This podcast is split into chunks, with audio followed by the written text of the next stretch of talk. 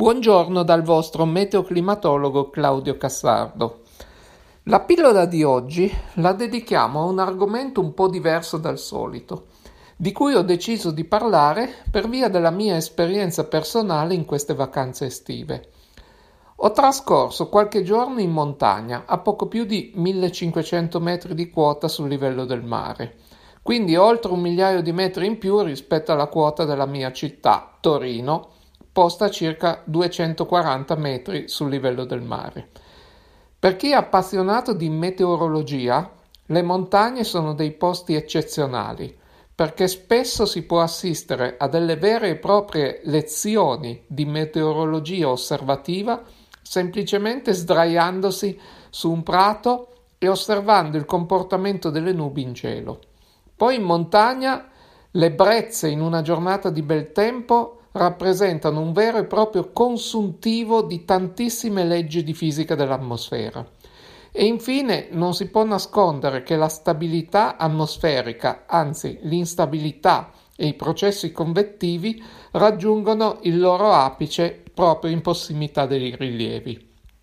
Però oggi non vi parlerò di questi aspetti.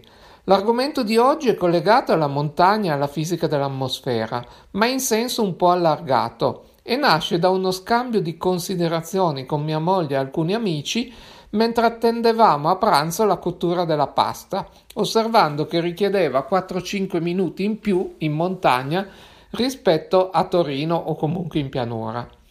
E quindi oggi vorrei parlare con voi di questo argomento. Ci sono delle differenze in cucina se ci si trova una quota maggiore? Vedremo che la risposta è sì, e analizzeremo qualche caso in dettaglio. La prima differenza è che in quota cambia la temperatura di ebollizione dell'acqua. Questo è un argomento che si studia fin dalla fisica di base. A livello del mare, infatti, l'acqua bolle alla temperatura di 100 gradi Celsius, o meglio lo fa quando la pressione atmosferica uguaglia il valore standard di circa 1013 ettopascal perché la temperatura di ebollizione dell'acqua varia a quote diverse? Perché dipende dalla pressione atmosferica e quest'ultima varia a quote diverse. Più precisamente, più salgo in alto e minore la pressione. Questo perché ci sono meno molecole di aria che premono sugli oggetti.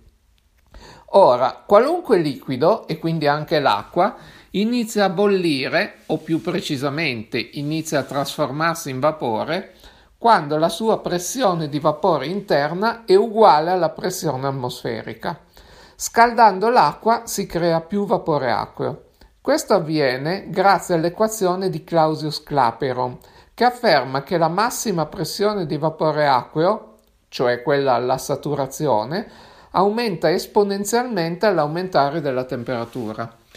Ora, la pressione di vapor saturo alla temperature a cui siamo abituati è una porzione molto piccola rispetto alla pressione atmosferica.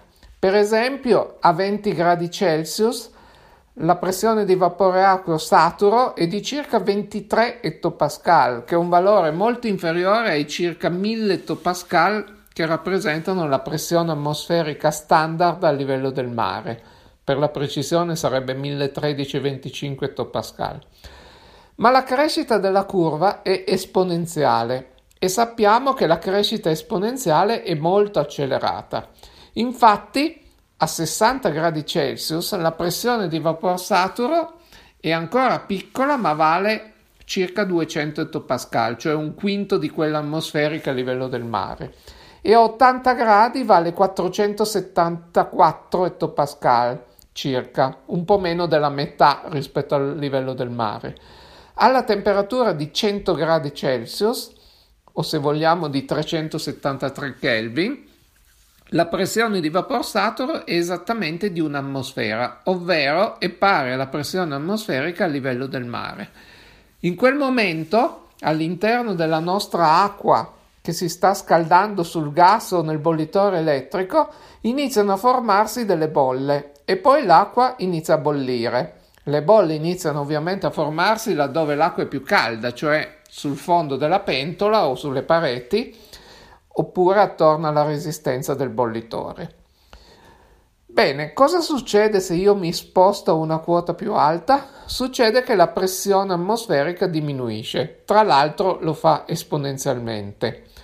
Quindi serviranno meno di 100 gradi per raggiungere il punto di ebollizione, visto che la pressione esterna è inferiore. Ovviamente si tratta di pochi gradi in meno o pochi decimi a seconda della quota, proprio perché la crescita della pressione di vapor saturo è esponenziale, ma comunque diciamo che il punto di ebollizione è a meno di 100 gradi Celsius. Notiamo qui una curiosità, se vogliamo chiamarla così. La pressione di vapor saturo cresce esponenzialmente con la temperatura, mentre la pressione atmosferica diminuisce esponenzialmente con la quota. Quindi la diminuzione di temperatura del punto di ebollizione segue un andamento quasi lineare con la quota. E qual è questo ratio approssimativo di variazione? All'incirca è di un grado di diminuzione della temperatura di ebollizione ogni 305 metri di aumento di quota. E quindi anche a Torino città che è a 240 metri sul livello del mare, l'acqua non bolle esattamente a 100 gradi Celsius, ma a 99,2 gradi Celsius. A 1500 metri di quota, la temperatura di ebollizione dell'acqua è invece di circa 95,1 gradi Celsius.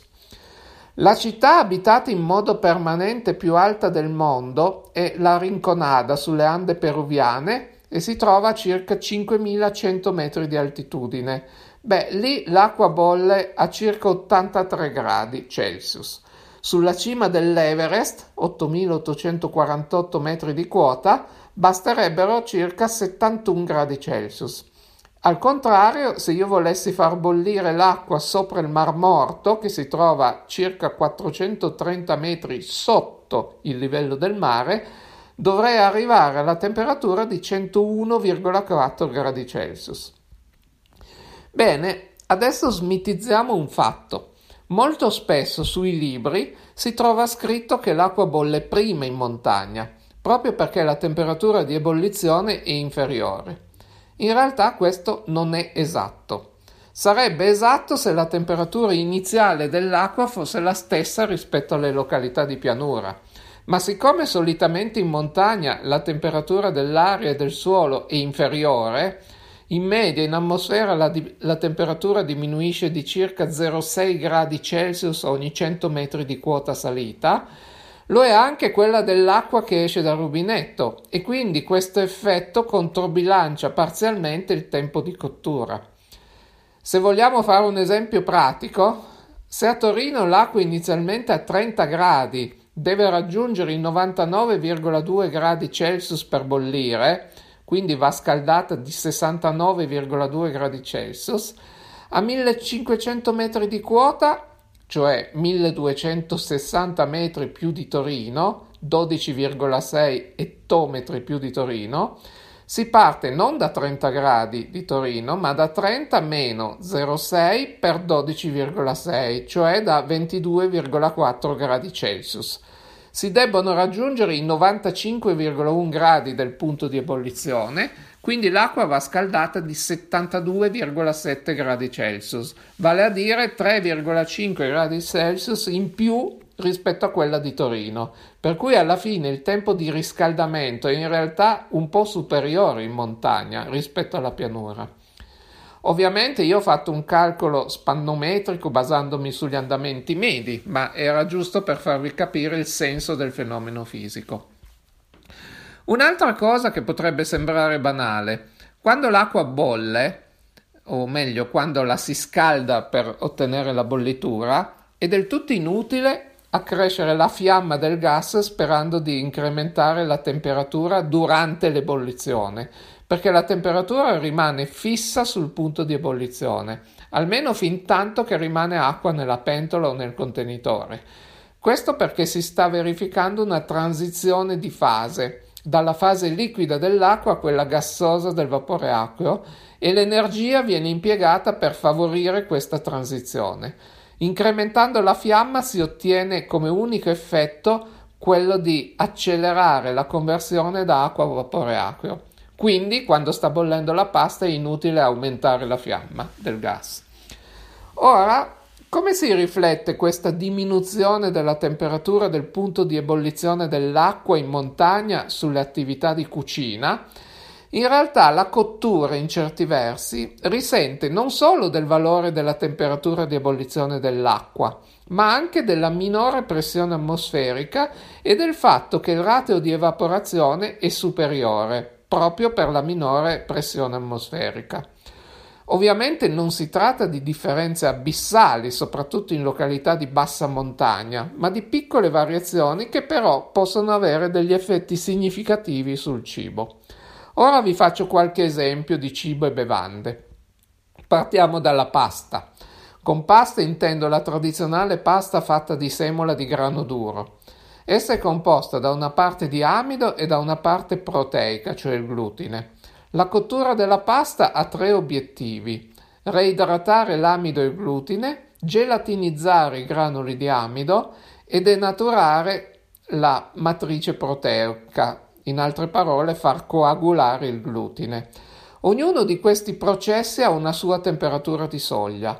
Da letteratura si può rilevare che per reidratare l'amido servono almeno 30-35 gradi. Per gelatinizzare i granuli di amido servono almeno 80-85 gradi Celsius e per far coagulare il glutine servono almeno 90-96 gradi Celsius. Quindi la pasta cuoce a 90-96 gradi Celsius, almeno eh, entro i tempi indicati sulle singole confezioni della pasta. E non serve neppure raggiungere i 100 gradi Celsius. In realtà esistono degli studi che affermano che allungando leggermente i tempi di cottura si possono ottenere risultati equivalenti anche con una cottura a 85 gradi Celsius. Ora, dal momento che la quota del sito influenza la temperatura di ebollizione dell'acqua, che è un limite insuperabile per la temperatura di cottura, e dal momento che la temperatura di ebollizione uguale ai 90 gradi Celsius a circa 2900 metri di quota e gli 85 gradi Celsius a 14.500 metri di altitudine, se ne deduce che non sussistono problematiche di cottura della pasta e quindi di conseguente perdita di qualità del prodotto per tutti i luoghi abitabili presenti sul nostro pianeta. L'unica cosa è che a quote più elevate dei 2900 metri potrebbe essere necessario qualche minuto di cottura in più e che ovviamente servirà del tempo aggiuntivo per portare la temperatura iniziale dell'acqua fino agli 85 o 90 gradi rispettivamente. E questo ritardo è proprio quello di cui avevo discusso con la mia consorte e con gli amici e che mi ha dato l'idea per fare questo audio. Un modo per diminuire il tempo aggiuntivo sarebbe quello di coprire la pentola dell'acqua con un coperchio. Ma siccome questo sarebbe un comportamento da fare comunque anche in pianura, alla fine potrebbe risultare inefficace. Perché il coperchio? Perché il coperchio ha due risultati. Da un lato limita la dispersione del calore verso l'esterno, quindi mantenendolo nell'acqua, riducendo anche la convezione dal pelo del liquido verso l'alto e dall'altro riduce il ratio di evaporazione dalla superficie dell'acqua e siccome l'evaporazione è un processo che raffredda, alla fin fine si riducono le perdite di calore. Ovviamente il coperchio si usa fin tanto che non si butta la pasta, dopo va maneggiato con cautela per evitare le fuoriuscite di liquido che tutti conosciamo. Quanto detto per la pasta finora vale in realtà per qualsiasi cibo preparato con metodi a caldo umido, come bollire o cuocere a fuoco lento. Servirà sempre un po' più di tempo per completare la cottura in montagna, sia perché serve più tempo per scaldare l'alimento, sia perché serve più tempo per la cottura stessa, soprattutto a quote molto alte. Vediamo ora la cottura della carne, o analogamente del pesce. Il discorso è relativamente comune sia che si tratti di arrostimento, grigliatura o altro. Qui la differenza principale è il tasso di evaporazione, che a quote elevate aumenta considerevolmente per via della pressione atmosferica ridotta. Quindi la carne tende ad asciugarsi più rapidamente. Pertanto una bistecca alla griglia potrebbe risultare più secca in alta quota che a livello del mare, anche se non è troppo cotta dal punto di vista della temperatura. Per le grigliature su brace aumenta anche il rischio delle bruciature dell'alimento, proprio per via della maggiore secchezza dell'alimento stesso. Un discorso del tutto analogo vale anche per qualunque altro alimento grigliato, quindi ad esempio anche le verdure. Purtroppo non c'è molto che si possa fare al riguardo, a parte assicurarsi di dare agli, elementi, agli alimenti grigliati, una volta che sono stati grigliati, e ciò vale soprattutto per la carne o il pesce, la possibilità di riposare in modo che i succhi si ridistribuiscano nell'alimento intero prima di tagliarli. Per quanto riguarda invece la temperatura di cottura, non ci sono particolari differenze perché non essendoci il vincolo della temperatura di ebollizione insuperabile, come abbiamo visto per la pasta, in quota si possono raggiungere temperature di cottura analoghe a quelle di pianura, a patto di aggiungere qualche minuto di attesa, perché ovviamente ogni alimento ha una temperatura di partenza inferiore rispetto alla pianura. Quindi le cotture in forno non mostrano tempistiche molto più lunghe né risultati troppo diversi, in quanto il forno preserva il vapore acqueo al suo interno. Per le cotture in umido, invece, un metodo risolutivo potrebbe essere quello della cottura sotto pressione, perché la, co- la chiusura ermetica della camera di cottura preserva il quantitativo di liquido e di vapore acqueo. Passiamo adesso agli impasti, come ad esempio le pizze e le torte, soprattutto se c'è presenza di lieviti. In questo caso si nota che gli impasti aumentano il loro volume più velocemente in quota, perché i gas si espandono di più in un'atmosfera più rarefatta, mentre in compenso i liquidi nelle pastelle, comunque negli impasti umidi, tendono a evaporare più rapidamente. In presenza di lieviti o bicarbonati di sodio, gli agenti lievitanti hanno quindi un potere lievitante maggiore perché l'aria più rarefatta offre una minore resistenza ai gas creati dal lievito. Questo teoricamente potrebbe creare dei problemi di collasso per la panificazione nel caso in cui questi gas si dissipino prima che venga raggiunta la temperatura adeguata. In questi casi però esistono dei modi relativamente semplici per ovviare a questi inconvenienti.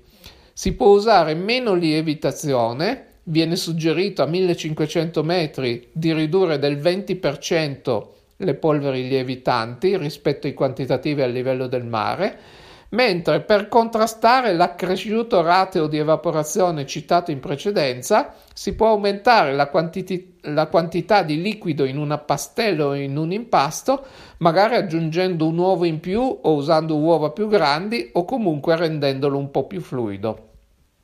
A proposito di uova, anche la cottura delle uova risente della quota, perché esse contengono naturalmente al loro interno molta acqua. Non sto parlando tanto delle uova sode che cuociono al chiuso, ma di quelle fritte o strapazzate, cioè quelle che vengono cotte con calore secco. Qui c'è solo una possibilità, una paziente maggiore attesa. Infatti, se si cercasse di aumentare la temperatura della padella, si rischierebbe solo di bruciare il tutto. Quanto detto a proposito della cottura tradizionale fino a qui, vale ovviamente anche per la cottura nei forni a microonde. Infatti la cottura con le microonde avviene grazie all'eccitazione delle molecole d'acqua nel cibo, cioè viene ceduta energia alle molecole d'acqua nel cibo. Cedere energia vuol dire aumentare l'energia cinetica e quindi vuol dire scaldare queste molecole che poi distribuiscono il calore nel resto dell'alimento. Anche in questo caso si verifica un aumento dell'evaporazione e la temperatura di partenza del, dell'alimento è inferiore, per cui di solito si rende necessario considerare un tempo di cottura aggiuntivo anche nei forni a microonde. Bevande.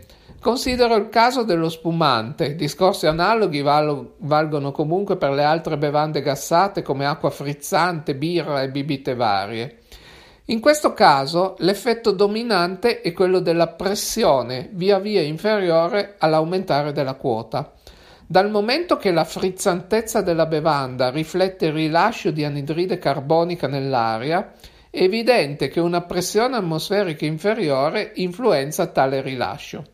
A tal proposito, l'azienda di champagne Tettinger ha condotto un esperimento valutando le bollicine del suo champagne a diverse quote, fino a oltre 3000 metri, salendo in mongolfiera. Il risultato è stato che la dimensione delle bollicine aumentava progressivamente all'aumentare della quota, come del resto ci si aspettava. Normalmente ciò che differenzia le produzioni vinicole di spumanti a metodo classico o champenoise, tipo champagne o altalanghe franciacorta per gli italiani, rispetto al metodo Charmat o Martinotti, tipico ad esempio dei Prosecco, e la finezza delle bollicine, che permette un rilascio graduale dell'aroma del vino, nonché una maggiore persistenza delle bollicine stesse nel tempo. Con bollicine più grandi la frizzantezza decade più rapidamente. Pertanto, da questo punto di vista, si ha un peggioramento della qualità del vino spumante all'aumentare della quota. La maggiore frizzantezza dovuta alle bollicine più grossolane Agisce però sulle papille gustative della lingua rendendole meno reattive all'acidità, praticamente addormentando la lingua, con l'effetto di un vino che alla fine diventa più rinfrescante. Quindi lo spumante in quota ha una frizzantezza più grossolana e meno durevole che tende ad appiattirne gli aromi, ma un maggiore effetto rinfrescante. Purtroppo non c'è modo di ovviare a questi effetti, visto che non si può modificare la pressione atmosferica, a meno di non bere lo spumante in una camera iperbarica, ma eviterei.